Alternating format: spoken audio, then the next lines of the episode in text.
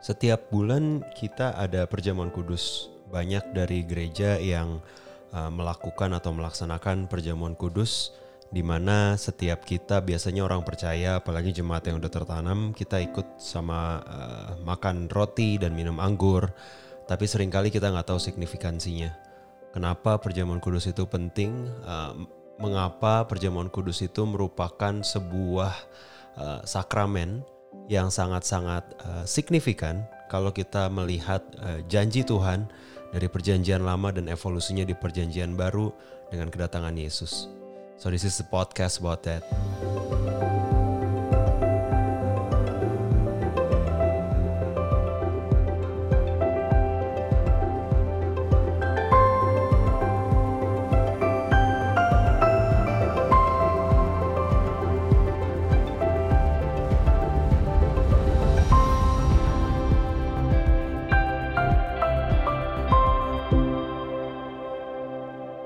Banyak orang percaya belum memahami signifikansi dari perjamuan terakhir. Apa hubungannya uh, tubuh Yesus dan kemudian tubuh Yesus dipecah-pecah uh, menjadi roti dan kemudian uh, inilah anggur yang melambangkan darahnya. Apa sih maksudnya makan roti dan minum anggur terus kenapa gitu? Apakah itu cuma karena Yesus kebetulan di perjamuan terakhir melakukan itu sehingga orang percaya harus juga uh, so to say harus juga ikut makan roti dan minum anggur secara berkala atau sebenarnya ada maksud yang lebih besar dari sekedar memperingati uh, perjamuan terakhir. Banyak banyak sekali orang percaya yang menganggap perjamuan kudus ini cuma tradisi. Kadang-kadang um, malah uh, beberapa di antara kita mungkin ya oh ya minggu ini perjamuan kudus cuma lupa gitu. Atau oh ya minggu ini perjamuan kudus dan ada pelayanan perlu bawa anggur perlu bawa roti dan lain sebagainya. Tapi kita mungkin merasa bahwa ya udah uh, karena udah begitu dari dulu I think ini hal yang keliru karena uh, perjamuan kudus kalau kita gali lebih dalam uh, di sepanjang Alkitab ada true covenant, ada ada perjanjian yang kudus yang uh, Tuhan berikan, yang Tuhan inisiasi antara Tuhan atau between Tuhan dengan manusia dan bentuknya adalah sebagai perjamuan kudus di perjanjian baru. Nah, sepanjang pencatatan mengenai perjanjian yang Tuhan buat, eh, ada ada beberapa eh, perjanjian yang Tuhan buat yang kita bisa lihat di sepanjang Alkitab. Nah, di perjanjian-perjanjian tersebut biasanya diikuti oleh tanda dan juga oleh sebuah meals atau makanan. Ini yang menjadi menarik.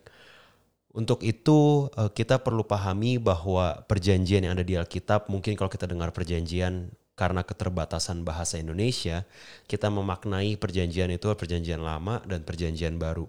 Padahal kalau di bahasa Inggrisnya mungkin uh, disebutnya Old Testament dan New Testament, uh, which is a testament atau sebuah uh, kesaksian so to say. Perjanjian yang saya maksud di sini uh, lebih kepada covenant atau sebuah ikatan ikatan yang diinisiasi oleh Tuhan untuk mengikat uh, antara Tuhan dengan manusia. Jadi setiap kali uh, di podcast ini kamu mendengar perjanjian, it refers to covenant and not just a testament. Masalahnya di bahasa Indonesia kita memaknai perjanjian ini ya perjanjian, padahal ada agreement, ada covenant dan ada testament dan I I don't think that perjanjian antara Tuhan dan manusia itu agreement karena agreement biasanya dibuat oleh dua pihak yang sejajar. But as we know, uh, covenant is a different thing. Ini adalah ikatan yang khusus yang diinisiasi sama Tuhan, yang mungkin manusia tidak akan pernah bisa mendeliver bagiannya manusia, tapi uh, Tuhan sebagai pencipta, dia yang membuat dan menginisiasi these covenants dan uh, dia yang juga memampukan atau mem memberikan apa yang dijanjikan di dalam ikatan-ikatan atau covenant tersebut covenant. Perjanjian uh, seperti apa? Maksudnya ikatan seperti apa memang yang ada ditulis di Alkitab. Di dalam Alkitab kalau kita lihat biasanya uh, covenant kalau between manusia itu di, di, dilakukan sering kali kita baca seperti antara Daud dan Yonatan di, di 1 Samuel 23 atau dalam konteks politik seperti di 2 Samuel 5 perjanjian lain uh, atau covenant atau ikatan lain yang yang kita maksud di sini yang atau yang kita uh, telaah di sini adalah a covenant between God and people uh, atau antara Tuhan dan manusia seperti Tuhan dengan Nuh di Kejadian 6 dan Tuhan dengan Abraham di Kejadian 12 ayat 1 sampai 3. Kalau di dalam Alkitab yang namanya ikatan atau covenant yang berasal dari Tuhan ini biasanya uh, ada tiga ciri-ciri utamanya. Yang pertama, perjanjian selalu terjadi sebagai uh, pilihan uh, an antara satu pihak dengan pihak lainnya. Jadi covenant is not an obligation, it's different. Bukan berarti karena Tuhan menciptakan manusia maka dia harus melakukan sesuatu untuk kita sebagai ciptaannya. No, actually covenant ini bicara bahwa Tuhan menginisiasi atau memutuskan atau memilih untuk menjanjikan sesuatu atau atau mem mempersiapkan sesuatu buat manusia untuk sebagai tanda bahwa relationship ini uh, ada relationship di sana dan ada relationship yang dimateraikan dengan ikatan tersebut. Kedua, covenant atau perjanjian biasanya melibatkan masalah hidup dan mati. Perjanjian dengan Adam, for example, covenant dengan Adam atau kita dengar uh, atau kita akan sebut lebih banyak sebagai covenant of work.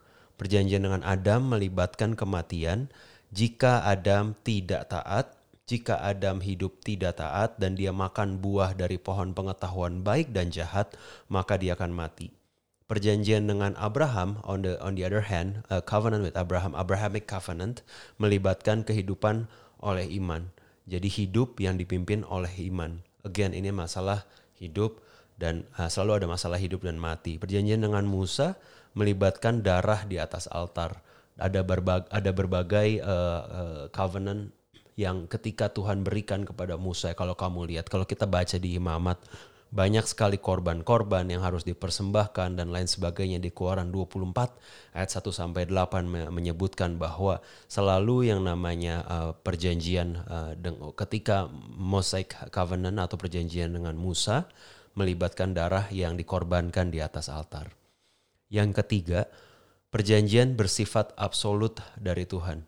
Uh, ini artinya perjanjian ini atau covenant ini meskipun ada janji dari pihak uh, Tuhan sebagai yang menginisiasi, ada juga kewajiban ada atau ekspektasi dari pihak manusia, dari pihak kita yang harus kita jalani atau obligasi yang harus kita lakukan ketika kita menjadi bagian dari covenant atau dari ikatan-ikatan tersebut. Covenant ini pada umumnya uh, mengatur dua hal, yaitu ada janji di sana dan ada obligasi atau ada kewajiban. Di sepanjang perjanjian lama, kalau kita melihat covenant yang Tuhan buat antara Tuhan dengan manusia, selalu ada janji yang Tuhan berikan. Kepada Adam ada kehidupan kekal, di mana hidup persekutuan dengan Allah yang uh, sempurna uh, by design dari awal untuk Nuh ada ada janji bahwa tidak akan ada lagi uh, kehancuran dunia oleh karena air. Untuk Abraham ada janji bahwa ada tanah dan ada ada tanah perjanji, ada tanah yang dijanjikan oleh Tuhan untuk Abraham dan ada keturunan yang banyak. Untuk Musa janjinya spesifik yaitu tanah perjanjian. Untuk Daud uh, keluarganya atau his house and his kingdom will be uh, will last forever akan akan kekal sifatnya. Janji ini Eh, bedanya dengan agreement, agreement adalah dua pihak di mana kalau ada salah satu pihak mengingkari maka bisa terjadi uh, gagal janji. Tapi covenant ini berbeda. Covenant ini tidak bersyarat karena covenant ini atau ikatan yang Tuhan berikan kepada uh, orang-orang yang tadi lepas dari karakter dan performa dari si penerima janji tersebut. Seperti disebutkan di Roma 4 ayat 16. Nah, jadi meskipun Abraham, Musa, Nuh ataupun Daud tidak menghidupi bagian mereka atau tidak selalu menghidupi bagian mereka sebagai penerima janji, bukan berarti janji dari Tuhan itu void. Janji itu tetap terjadi. Ini bedanya agreement dengan covenant. Karena kalau di covenant, di ikatan seperti ini, bukan karena manusia melakukan bagian mereka, kemudian Tuhan jadi terpaksa memenuhi janjinya, karena it's not that kind of agreement this is a covenant yang artinya uh, manusia itu bukan berarti pasif dan hidup sesukanya tapi kita menerima janji tersebut melalui iman dan iman itu sendiri pun merupakan pemberian Tuhan So this is the, the interesting stuff about this covenant. Ketika Tuhan memberikan janji atau mempersiapkan janji dalam sebuah covenant, ada bagian Tuhan yaitu janjinya yang akan diberikan kepada manusia dan di manusia ada ada bagian manusia yaitu menghidupi sesuai atau taat atau menghidupi obligasi-obligasi yang ada di dalam covenant tersebut. Tetapi untuk menghidupi uh, obligasi tersebut, manusia perlu satu hal yang disebut iman. Yang menarik adalah ketika Tuhan memberikan memberikan ikatan atau memberikan perjanjian, Tuhan kita bukan Tuhan yang kemudian nunggu, oh apakah dia memenuhi, kalau dia tidak memenuhi dan sorry janjinya batal. Tuhan bukan Tuhan yang seperti itu. Di Filipi 1 ayat 29 ataupun di Efesus 2 ayat 8 sampai 10 ditulis juga bahwa bahkan iman iman yang memampukan manusia untuk menghidupi bagian mereka ini pun merupakan pemberian Tuhan. So this covenant ada beberapa covenant atau beberapa per, dalam perjanjian ini kita bisa melihat obligasi-obligasi yang nempel uh, sama manusia. Untuk pertama untuk uh, ikatan dengan Abraham atau covenant dengan Abraham Kejadian 17 ayat 1, ketika Abram berumur 99 tahun, maka Tuhan menampakkan diri kepada Abram dan berfirman kepadanya, Akulah Allah yang maha kuasa, hiduplah di hadapanku dengan tidak bercela. Hiduplah di hadapanku dengan tidak bercela. Ini yang menjadi obligasi atau bagian dari Abraham. Maknanya dari hidup ini bukan cuma dia kemudian keluar dari dari Ur dan mengikuti Tuhan masuk ke tempat atau pergi ke tempat yang Tuhan suruh bukan cuma sekedar direction tapi tindakan, sikap dan preference-nya Abraham ini diletakkan uh, sama atau align dengan apa yang Tuhan inginkan sehingga disebut tidak bercela. Tidak bercela di sini uh, bukan berarti tidak berdosa dan sama sekali kudus atau sempurna, tapi tidak bercela yang dimaksud atau blameless yang dimaksud di di, di perjanjian ini adalah hidup mengikut Tuhan dengan sepenuh hati. There will be some temptations, there will be some uh, pergumulan atau battle dengan dosa, tapi hidupnya tidak dikontrol oleh dosa, tapi mengikut Tuhan wholeheartedly. Ketika Tuhan membuat ikatan dengan Raja Daud di satu Raja-Raja 2 ayat 3, lakukanlah kewajibanmu dengan setia terhadap Tuhan Allahmu, dengan hidup menurut jalan yang ditunjukkannya, dan dengan tetap mengikuti segala ketetapan, perintah, peraturan, dan ketentuannya, seperti yang tertulis di dalam hukum Musa, supaya engkau beruntung dalam segala yang kau lakukan dan dalam segala yang kau tuju. Lagi di sini, di ikatan ini ada ditulis bahwa lakukanlah kewajibanmu dengan setia terhadap Tuhan Allahmu. Ada kewajiban yang harus dilakukan oleh Daud dengan setia, sehingga dia beruntung dalam segala yang dilakukan dan kalau janji yang kita lihat tadi janji untuk Daud adalah his house and his kingdom will last forever.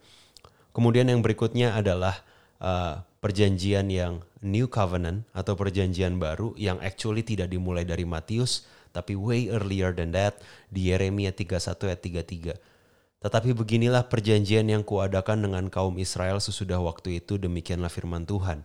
Aku akan menaruh Tauratku di dalam batin mereka dan menuliskannya dalam hati mereka, maka aku akan menjadi Allah mereka dan mereka akan menjadi umatku. Jadi ada ditulis di sini bahwa aku akan menaruh Tauratku dalam batin mereka, bahwa ada ada sebuah obligasi di mana hidup yang uh, menggenapi Taurat itu harus terjadi uh, ketika Tuhan membuat this new covenant yang dia dia mulai kasih dia mulai singkapkan sedikit di Yeremia 31 ayat 33.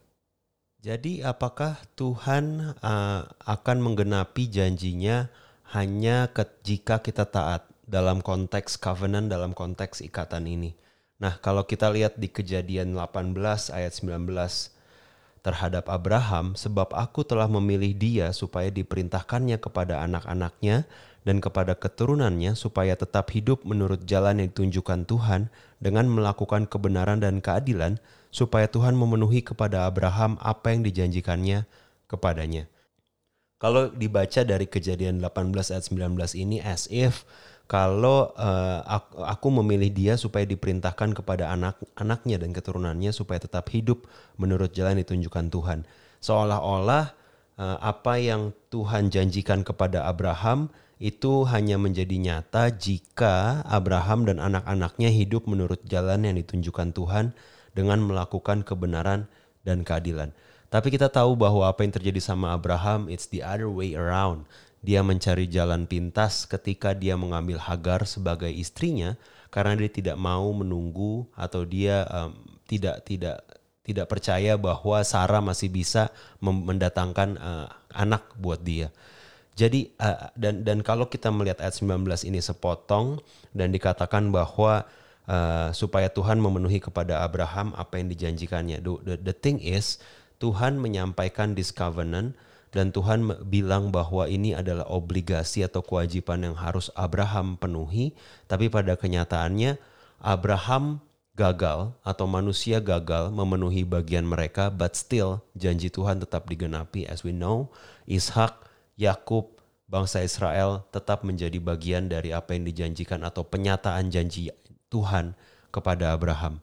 Jadi bisa kita lihat bahwa di covenant-covenant seperti ini uh, ada sebuah kewajiban, tetapi kewajiban ini bukan merupakan syarat dari janji Tuhan digenapi. Kalau kita melihat bahwa ketaatan-ketaatan manusia ini tidak menjadi uh, sebuah prerequisite untuk janji Tuhan menjadi nyata, ketaatan bukan berdasarkan kemampuan manusia, tetapi juga sesuatu yang diperlengkapi dan diberikan oleh Tuhan sendiri.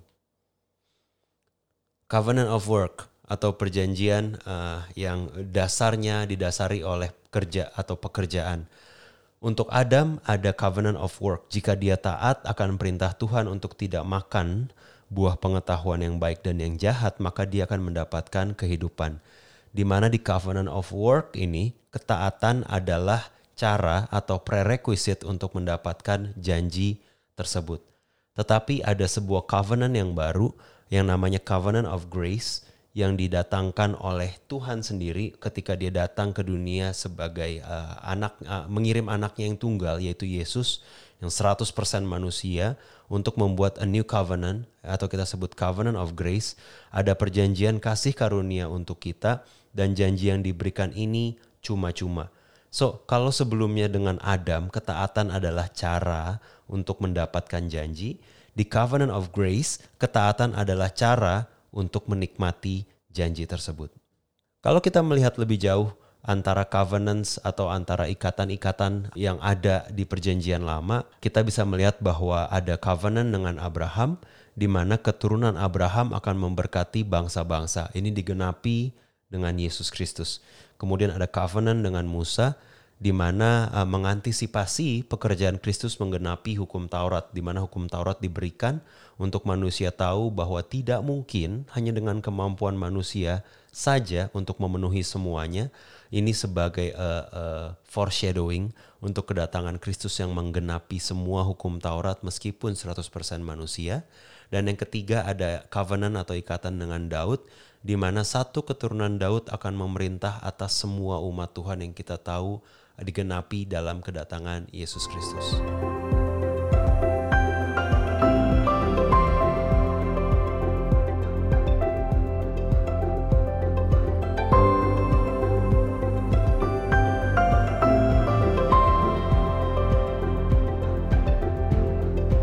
Tanda dari sebuah covenant jadi dari semua covenant kalau kita melihat ada sebuah pola tertentu di mana di hampir setiap covenant yang ada di dalam Alkitab itu ada yang namanya tanda dan ada yang namanya makanan.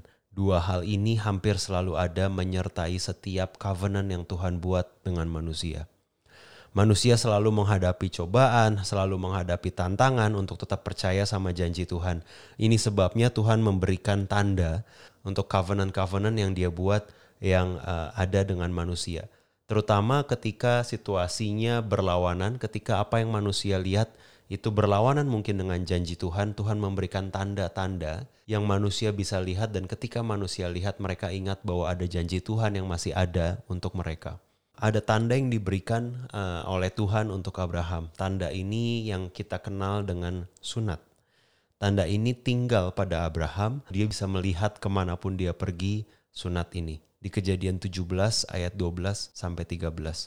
Tuhan juga memerintahkan dan menjanjikan satu sunat lain yaitu sunat hati di ulangan 10 ayat 16 dan ulangan 30 ayat 6 yaitu untuk hati yang sepenuhnya wholeheartedly jadi mengasihi Tuhan. Paulus menulis bahwa sunat ini sebenarnya adalah sunat hati ini adalah pekerjaan Roh Kudus di Roma 8 ayat 28 sampai 29. Tanda sunat ini uh, adalah tanda yang menunjukkan pembenaran dari iman dan pembaharuan yang Tuhan berikan pada setiap manusia. Tanda ini kemudian diteguhkan di masa Daud. Tanda yang diberikan untuk Nuh tentunya kita tahu adalah pelangi di Kejadian 9 ayat 12 sampai 17 bahwa Tuhan tidak akan menghancurkan dunia dengan air lagi. Tanda yang diberikan untuk Musa adalah Passover meal atau um, jamuan Paskah. Tanda ini menjadi cikal bakal untuk dua tanda perjanjian baru yaitu baptisan dan perjamuan kudus. Passover meal atau atau Paskah jamuan Paskah ini menunjukkan karya Tuhan dalam penembusan dan perbudakan dan penyerahan diri kepada Tuhan. Ini seperti kita tahu um, tanda Paskah atau jamuan Paskah ini dilakukan bangsa Israel ketika uh, tulah melawat bangsa Mesir dan bangsa Israel diselamatkan ketika mereka mengorbankan domba dan kemudian mengoleskan darahnya dan mereka uh, makan bersama-sama sebagai keluarga and they are they were saved. Dari tanda-tanda yang ada di covenant di perjanjian lama ini, ada dua tanda yang sebenarnya digantikan atau di-upgrade dengan kedatangan Tuhan di Covenant of Grace di Perjanjian Baru. Yang pertama yaitu baptisan yang menggantikan sunat dan perjamuan kudus yang menggantikan Passover meal atau jamuan Paskah. Seperti sunat, baptis adalah inisiasi berlakunya covenant secara formal, seperti ditulis di Matius 28 ayat 18 sampai 20 sebelum Yesus naik ke surga dibilang baptis mereka dalam namaku. Sama seperti sunat, baptisan ini sifatnya pasif di mana air akan melingkupi orang yang memasuki perjanjian tersebut. Bedanya sunat dengan baptis adalah kalau sunat mungkin hanya laki-laki yang bisa memasuki perjanjian ini, tetapi kalau baptis actually um, semua laki-laki maupun perempuan bisa memasuki perjanjian ini. Kenapa sunat cuma laki-laki dan sunat yang diberikan kepada Abraham? Tanda yang diberikan kepada Abraham. Kalau kita ingat janji Tuhan adalah bahwa keturunannya uh, akan seperti bintang di langit atau pasir di laut. Ini yang menyebabkan tanda yang Tuhan berikan is very specific ada di genitalia atau di, ada di alat kelamin pria supaya setiap pria ingat melihat tanda bahwa hey ada janji Tuhan bahwa offspring atau keturunannya akan seperti yang dijanjikan Tuhan banyaknya seperti uh, bintang di langit ataupun pasir uh, yang ada di laut. Jadi ini yang menjadi menarik karena tanda yang diberikan Tuhan melalui sunat adalah tanda spesifik yang membuat orang-orang di covenant Abraham setiap kali mereka uh, ragu akan janji Tuhan, ada ada tanda yang mereka selalu bawa dan mereka ingat bahwa hey masih ada janji Tuhan bahwa keturunannya akan seperti uh, bintang di langit dan akan menjadi berkat buat bangsa-bangsa. Berbeda dengan sunat, baptis ini adalah sebuah upgrade dari sunat so to say kalau sebelumnya sunat hanya bisa laki-laki, baptis ini bisa laki-laki dan bisa perempuan. Tentunya seperti kita tahu bahwa covenant Tuhan dengan manusia eh, di di perjanjian lama itu di upgrade dan di di, di extend di perjanjian baru di mana skopnya atau ruang lingkupnya berkatnya jauh lebih besar di perjanjian baru daripada di perjanjian lama. Di perjanjian yang baru Kristus sudah datang secara fisik. Jadi sebenarnya sunat itu uh, relevan di perjanjian lama untuk mengingatkan mereka bahwa hey dari keturunannya akan memberkati bangsa-bangsa. But then ketika Yesus datang tanda ini tidak lagi diperlukan. Tanda apalagi yang diperlukan kalau keturunannya sudah muncul Allah sendiri yang akan menjadi uh, the the turnover the king yang akan memutarbalikan uh, semua sistem yang ada di dunia. Therefore di perjanjian baru Kristus sudah datang secara fisik tidak ada lagi pembatasan tanda hanya untuk laki-laki saja. Ini sebabnya baptis menunjukkan tanda sebagai tanda pekerjaan Kristus untuk orang yang uh, percaya kepadanya. Kalau sebelumnya orang yang uh, membawa janji itu atau menghidupi ikatan dengan Abraham, tandanya adalah dengan sunat, maka di perjanjian baru orang yang uh, ada di dalam ikatan dengan Kristus, tandanya adalah dengan baptis. Kenapa baptis? Nah ini sebagai tanda seperti sunat adalah tanda offspring, baptis adalah tanda untuk kita mengingat bahwa kita mati dan bangkit sama seperti Kristus. Bahwa Kristus sudah mengambil semua upah kita, upah dosa kita di atas kayu salib, dan sudah menjalani baptisan dalam bentuk curse and judgment, semua kutuk dan semua penghakiman yang harusnya buat kita sudah dibawa sama dia, sehingga baptisan yang kita terima adalah baptisan yang isinya berkat penebusan. Pattern kedua yang sering kita lihat uh, di dalam uh, covenant atau di dalam ikatan-ikatan yang Tuhan buat adalah makanan atau covenant meals. Perjamuan kudus secara spesifik menunjukkan perjanjian Tuhan yang baru, the new covenant, yang menggantikan Passover meals yang merupakan perjanjian Tuhan dengan Musa.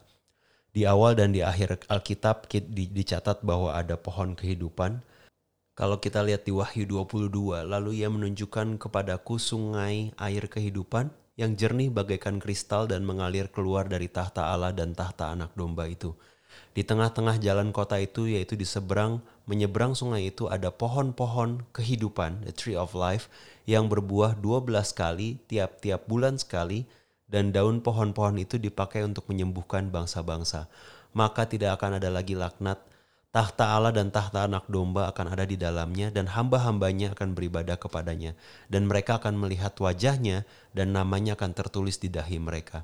Dan malam tidak akan ada lagi di sana sebab mereka tidak memerlukan cahaya lampu dan cahaya matahari. Sebab Tuhan Allah menerangi mereka dan mereka akan memerintah sebagai raja sampai selama-lamanya. Jadi kita melihat bahwa di Wahyu dan di Kejadian ada tree of life, ada ada pohon kehidupan dan ada buahnya ada makanan di sana, ada buahnya yang melambangkan hubungan yang pulih antara Tuhan dan manusia. Seperti kita tahu bahwa ini tidak terjadi, uh, Adam di covenant of work tidak sampai memakan buah pohon kehidupan dan tidak boleh karena dia sudah jatuh ke dalam dosa, hence it become a dangerous thing for him. Tapi kita lihat di Wahyu bahwa pohon yang sama, the tree of life yang sama, nanti akan ada lagi di akhir.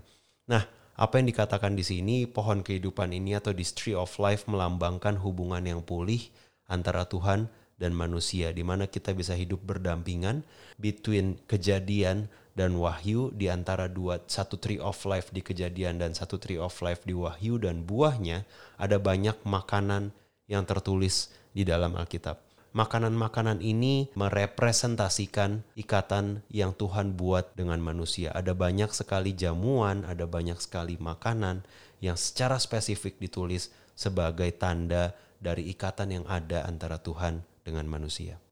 Kalau kita melihat dari awal yaitu dari kitab Taurat, di dalam Taurat ada ada banyak sekali jamuan, ada banyak sekali hari raya di mana Tuhan memberikan atau menyatakan berkatnya melalui hari raya yang uh, ada sekitar tujuh yang dirayakan oleh bangsa Yahudi. Kalau kita uh, go through imamat 23 dan ulangan 16, ada tujuh hari raya yang secara spesifik isinya banyak merupakan jamuan atau uh, ada makanan yang terlibat di sana.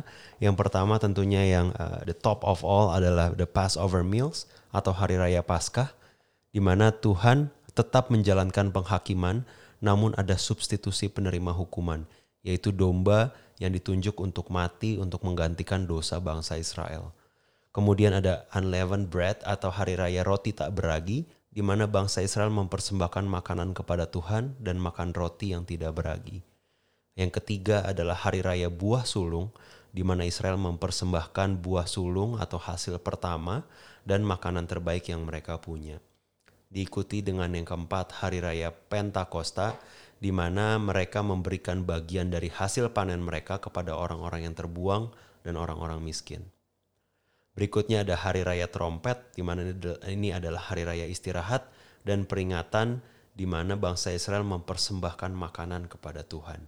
Diikuti dengan hari raya perdamaian yang isinya lebih banyak perenungan dan yang terakhir adalah hari raya Pondok Daun atau hari raya Tabernakel, di mana ada persembahan makanan memperingati penyertaan Tuhan yang sempurna di padang gurun. Seperti kita lihat dari tujuh hari raya ini, sangat banyak sekali makanan yang terlibat di dalam ikatan atau peringatan-peringatan yang ada mengenai kebesaran Tuhan atas bangsa Israel. Setiap hari raya ini membantu bangsa Israel mengingat bahwa Tuhan sudah menebus mereka dari perbudakan dan membawa mereka ke tanah perjanjian dan tidak meninggalkan mereka. Hal ini yang kita lihat atau yang kita baca di Mazmur 23 ketika Daud berkata bahwa engkau menyediakan hidangan bagiku di hadapan lawanku. Banyaknya hari raya ini membuat bangsa Israel meskipun banyak musuh, banyak lawan mereka, tapi Tuhan selalu menyediakan to say makanan atau hidangan di hadapan mereka. Sebagai uh, reminder betapa Tuhan tidak pernah meninggalkan mereka, bahwa Tuhan sudah membawa mereka keluar dan tidak akan pernah meninggalkan mereka. Begitu juga di kitab para nabi. Banyak dalam uh, kitab para nabi bentuknya berbeda. Kalau sebelumnya bentuknya adalah blessings atau berkat dan penyertaan, di dalam kitab para nabi kita melihat bentuk murka dan bahkan bentuk atau juga bentuk restorasi atau pemulihan dalam kaitannya dengan makanan untuk murka di ulangan 32 ayat 21 sampai 24. Karena bangsa Israel meninggalkan Tuhan, maka Tuhan membiarkan kelaparan melanda mereka. Yeremia 11 ayat 10 dan 22. Meskipun bangsa Israel mempersembahkan korban bakaran, Tuhan tetap mendatangkan pedang, kelaparan, dan penyakit. Lagi di sini di beberapa uh, ayat ini atau di beberapa passage yang ada di, di dalam kitab para nabi kita melihat bahwa Bagaimana kita tahu bahwa Tuhan murka yang ditunjukkan dari apa? Dari makanan. Ketika makanan diambil dari bangsa Israel ketika mereka dibiarkan kelaparan, itu adalah tanda bahwa Tuhan ada kemarahan Tuhan, bahwa ada judgment dari Tuhan yang diberikan atas bangsa Israel di masa-masa itu. Tapi tidak hanya judgment, demikian juga dengan restorasi atau pemulihan.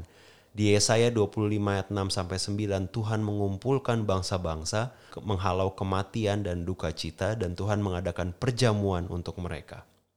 Demikian juga di Yoel 2 ayat 19 sampai 27 ada janji dari Tuhan untuk mendatangkan gandum, anggur, dan minyak. Kenapa very specific? Yang disebut janji ini adalah meals karena meals ini very very important and very very significant things untuk menyatakan ikatan atau covenant yang ada antara Tuhan dengan manusia. Demikian juga di perjanjian baru. Yesus mengatakan di Matius 5 ayat 17 bahwa ia datang bukan untuk meniadakan hukum Taurat, tetapi untuk memenuhinya. Di Lukas 13 ayat 28 sampai 29 menunjukkan bahwa ada perjanjian yang sama diungkapkan Yesus dalam bentuk perumpamaan di mana ada orang yang datang dari timur, barat, utara, selatan, mereka akan duduk makan di dalam kerajaan Allah. Ini ini menyatakan bahwa kerajaan Allah yang sebelumnya yang sebelum Yesus datang mungkin eh, lumayan spesifik atau lumayan isolated untuk bangsa Israel yang merupakan bangsa pilihan.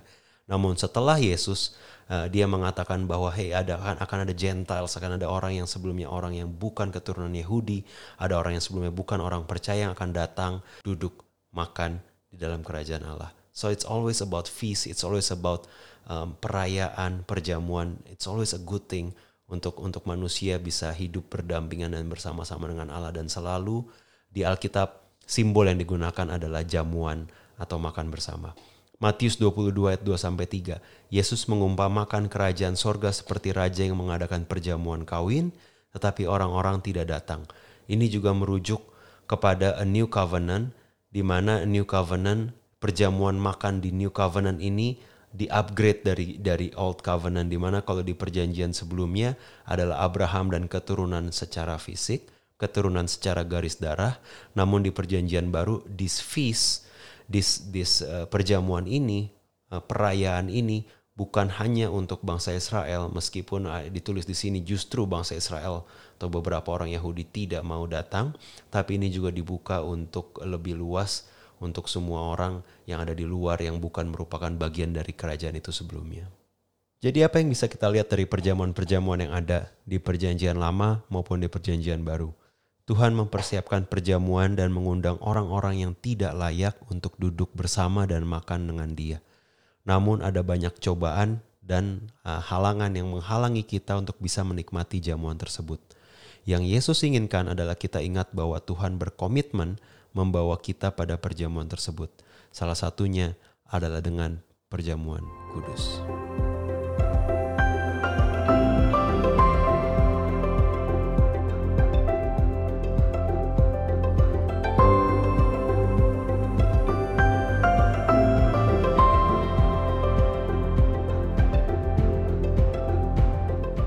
Setelah kita memahami bahwa ikatan yang Tuhan buat ini adalah fondasi kenapa kita melaksanakan perjamuan kudus, kita baru bisa lebih uh, merespek atau menghargai signifikansi yang ada dari setiap kali kita melakukan perjamuan kudus. Perjamuan kudus dicatat di setiap Injil di Matius 26 ayat 26 sampai 29, Markus 14 ayat 22 sampai 25 maupun Lukas 22 ayat 15 sampai 20. Setiap Injil menulis bahwa Yesus mengambil roti, memecah-mecahkannya, membagikan kepada muridnya. Setiap Injil juga menulis bahwa Yesus kemudian mengambil cawan, mengucap syukur atasnya dan juga membagikan kepada murid-muridnya. Perjamuan ini berada di uh, point in time yang very signifikan di dalam karya penebusan. Karena perjamuan ini ada lumayan di tengah-tengah perjamuan perjamuan terakhir saat itu terjadi ketika Passover meals. Jadi mereka lagi mengingat Paskah bagi bangsa Israel ketika bangsa Israel diselamatkan dari kematian. Namun juga uh, perjamuan terakhir ini benar-benar menjadi Passover meals terakhir karena setelah ini ada bagian ada satu bagian dari Passover meal yang tidak lagi diperlukan yaitu domba. Karena uh, setelah Yesus setelah perjamuan terakhir ini dia yang akan menjadi that a perfect lamb, that blameless lamb yang akan mati untuk dosa bukan cuma bangsa Israel, it's upgraded to everyone who believes in him.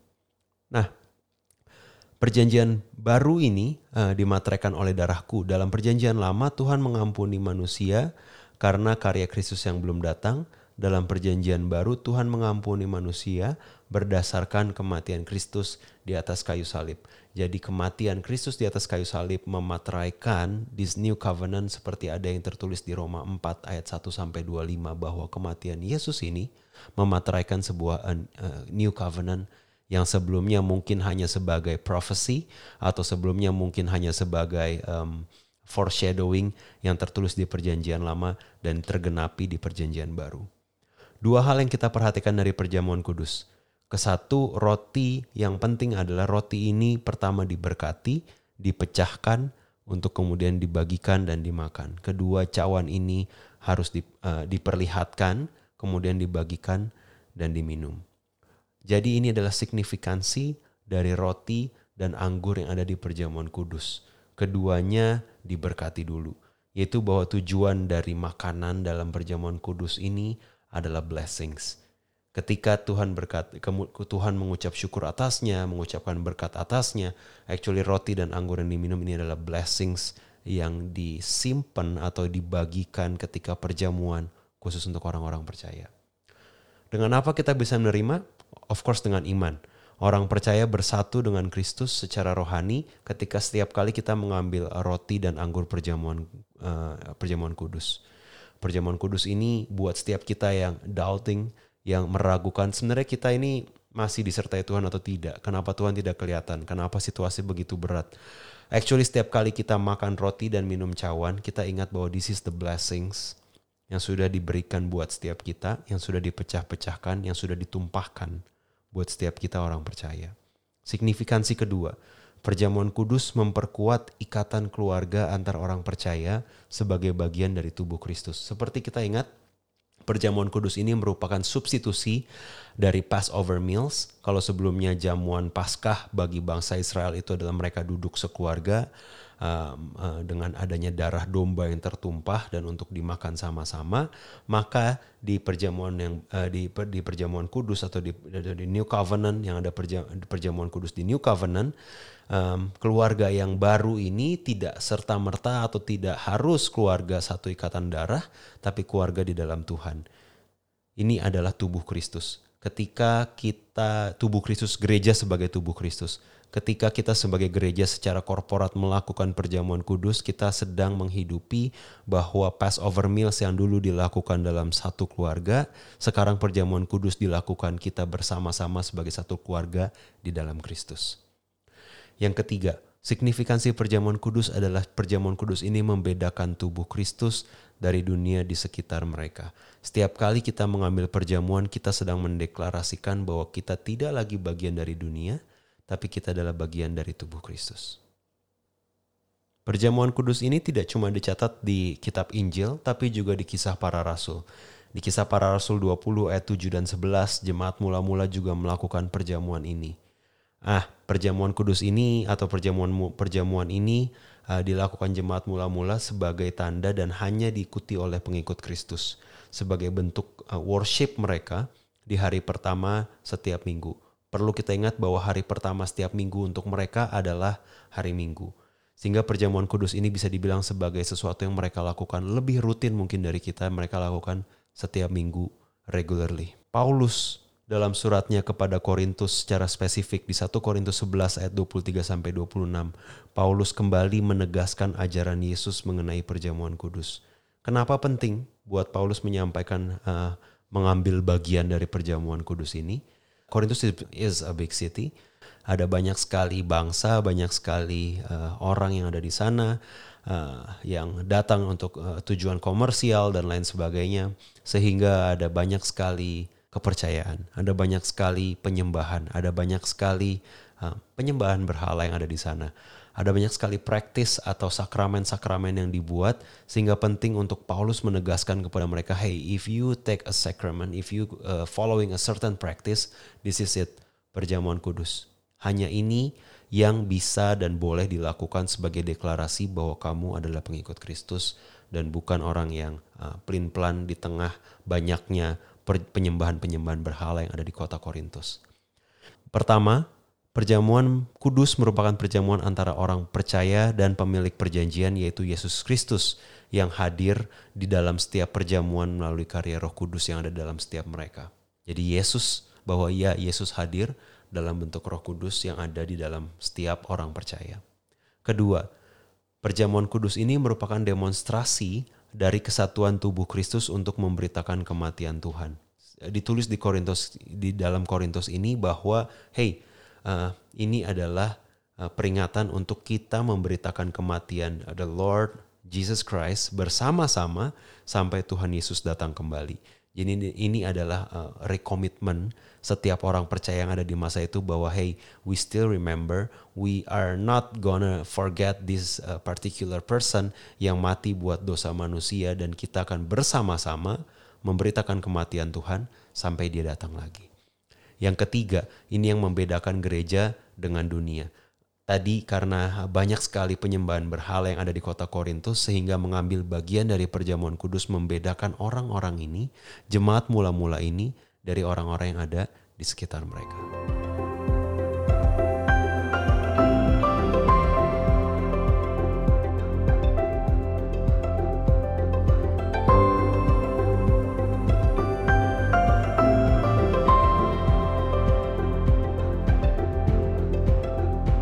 Kita ambil uh, ke masa sekarang, jadi siapa di hari-hari ini yang bisa mengambil bagian dari perjamuan kudus? 1 Korintus 11 ayat 27 sampai 34. Yang pertama adalah orang percaya yang sudah mengerti signifikansi atau artinya dari tubuh yang dipecah-pecahkan dan darah yang ditumpahkan oleh Kristus. Untuk orang-orang yang bisa menghargai memahami betapa pentingnya tubuh yang dipecah-pecahkan ini sebagai ganti kita, sebagai bayaran atas uh, upah yang harusnya kita bayar. Kedua, yang bisa mengambil bagian dari perjamuan kudus adalah orang percaya meskipun punya keraguan, meskipun mungkin uh, masih bertobat dari sebuah dosa tertentu atau masih masih bergumul dengan dosa tapi hidup dalam pertobatan. Perjamuan kudus adalah untuk orang percaya yang justru punya keraguan. Perjamuan kudus bukan hadiah untuk orang-orang yang super kudus. Perjamuan kudus bukan uh, sesuatu yang uh, disimpan untuk orang-orang yang layak saja, tapi justru untuk orang yang tidak layak. Karena ini adalah untuk orang yang berdosa, yang sadar bahwa dirinya berdosa, yang perlu uh, ingatan lagi atau yang perlu uh, memperingati lagi bahwa hey, saya tidak lagi hidup di bawah hukum dosa. Ada Yesus yang menebus saya. Ini tubuhnya, ini darahnya. Saya tidak lagi hidup di bawah kutuk dosa. Jadi apa bedanya? Baptisan dan perjamuan kudus juga jadi pertanyaan buat setiap kita. Um, kalau ada baptisan, ada perjamuan kudus, apakah perlu dua-duanya? Kalau kita melihat sains dari covenants, meals dari covenants yang ada di perjanjian lama atau di old covenant, maka kita bisa melihat bahwa dua-duanya merupakan hal yang signifikan, sama-sama penting, merupakan hal yang memateraikan orang percaya menjadi pengikut Kristus, tapi uh, memiliki uh, arti yang cukup berbeda. Baptisan adalah pengganti sunat. Seperti di Kolose 2 ayat 11 sampai 12, baptisan mengingatkan kita bahwa kita sudah bersatu dengan Kristus dalam kematian dan kebangkitannya. Perjamuan kudus adalah pengganti perjamuan Paskah, di mana perjamuan kudus mengingatkan kita akan salib Kristus, akan karya penebusannya atas dosa manusia. Untuk itu setiap kali kita mengambil perjamuan kudus ke depan, bukan cuma oh ini sudah mau pulang, jadi kita mau perjamuan kudus atau oh karena ini minggu pertama, jadi kita harus pakai jas, kita harus rapi dan ada perjamuan kudus. No, setiap kali kita mengambil perjamuan kudus ada signifikansi penting bahwa ini adalah materai atau ini adalah sebuah uh, remembrance dari covenant yang baru dari covenant of grace di mana ada tubuh yang dipecah-pecahkan di mana ada uh, darah yang tertumpah sebagai blessings buat kita kalau kita yang seharusnya mendapatkan kutuk kalau kita yang seharusnya mendapatkan hukuman, tapi kutuk dan hukuman itu sudah diambil, dan yang jadi bagian kita saat ini adalah blessings yang kita nikmati setiap bulannya melalui perjamuan kudus. God bless you.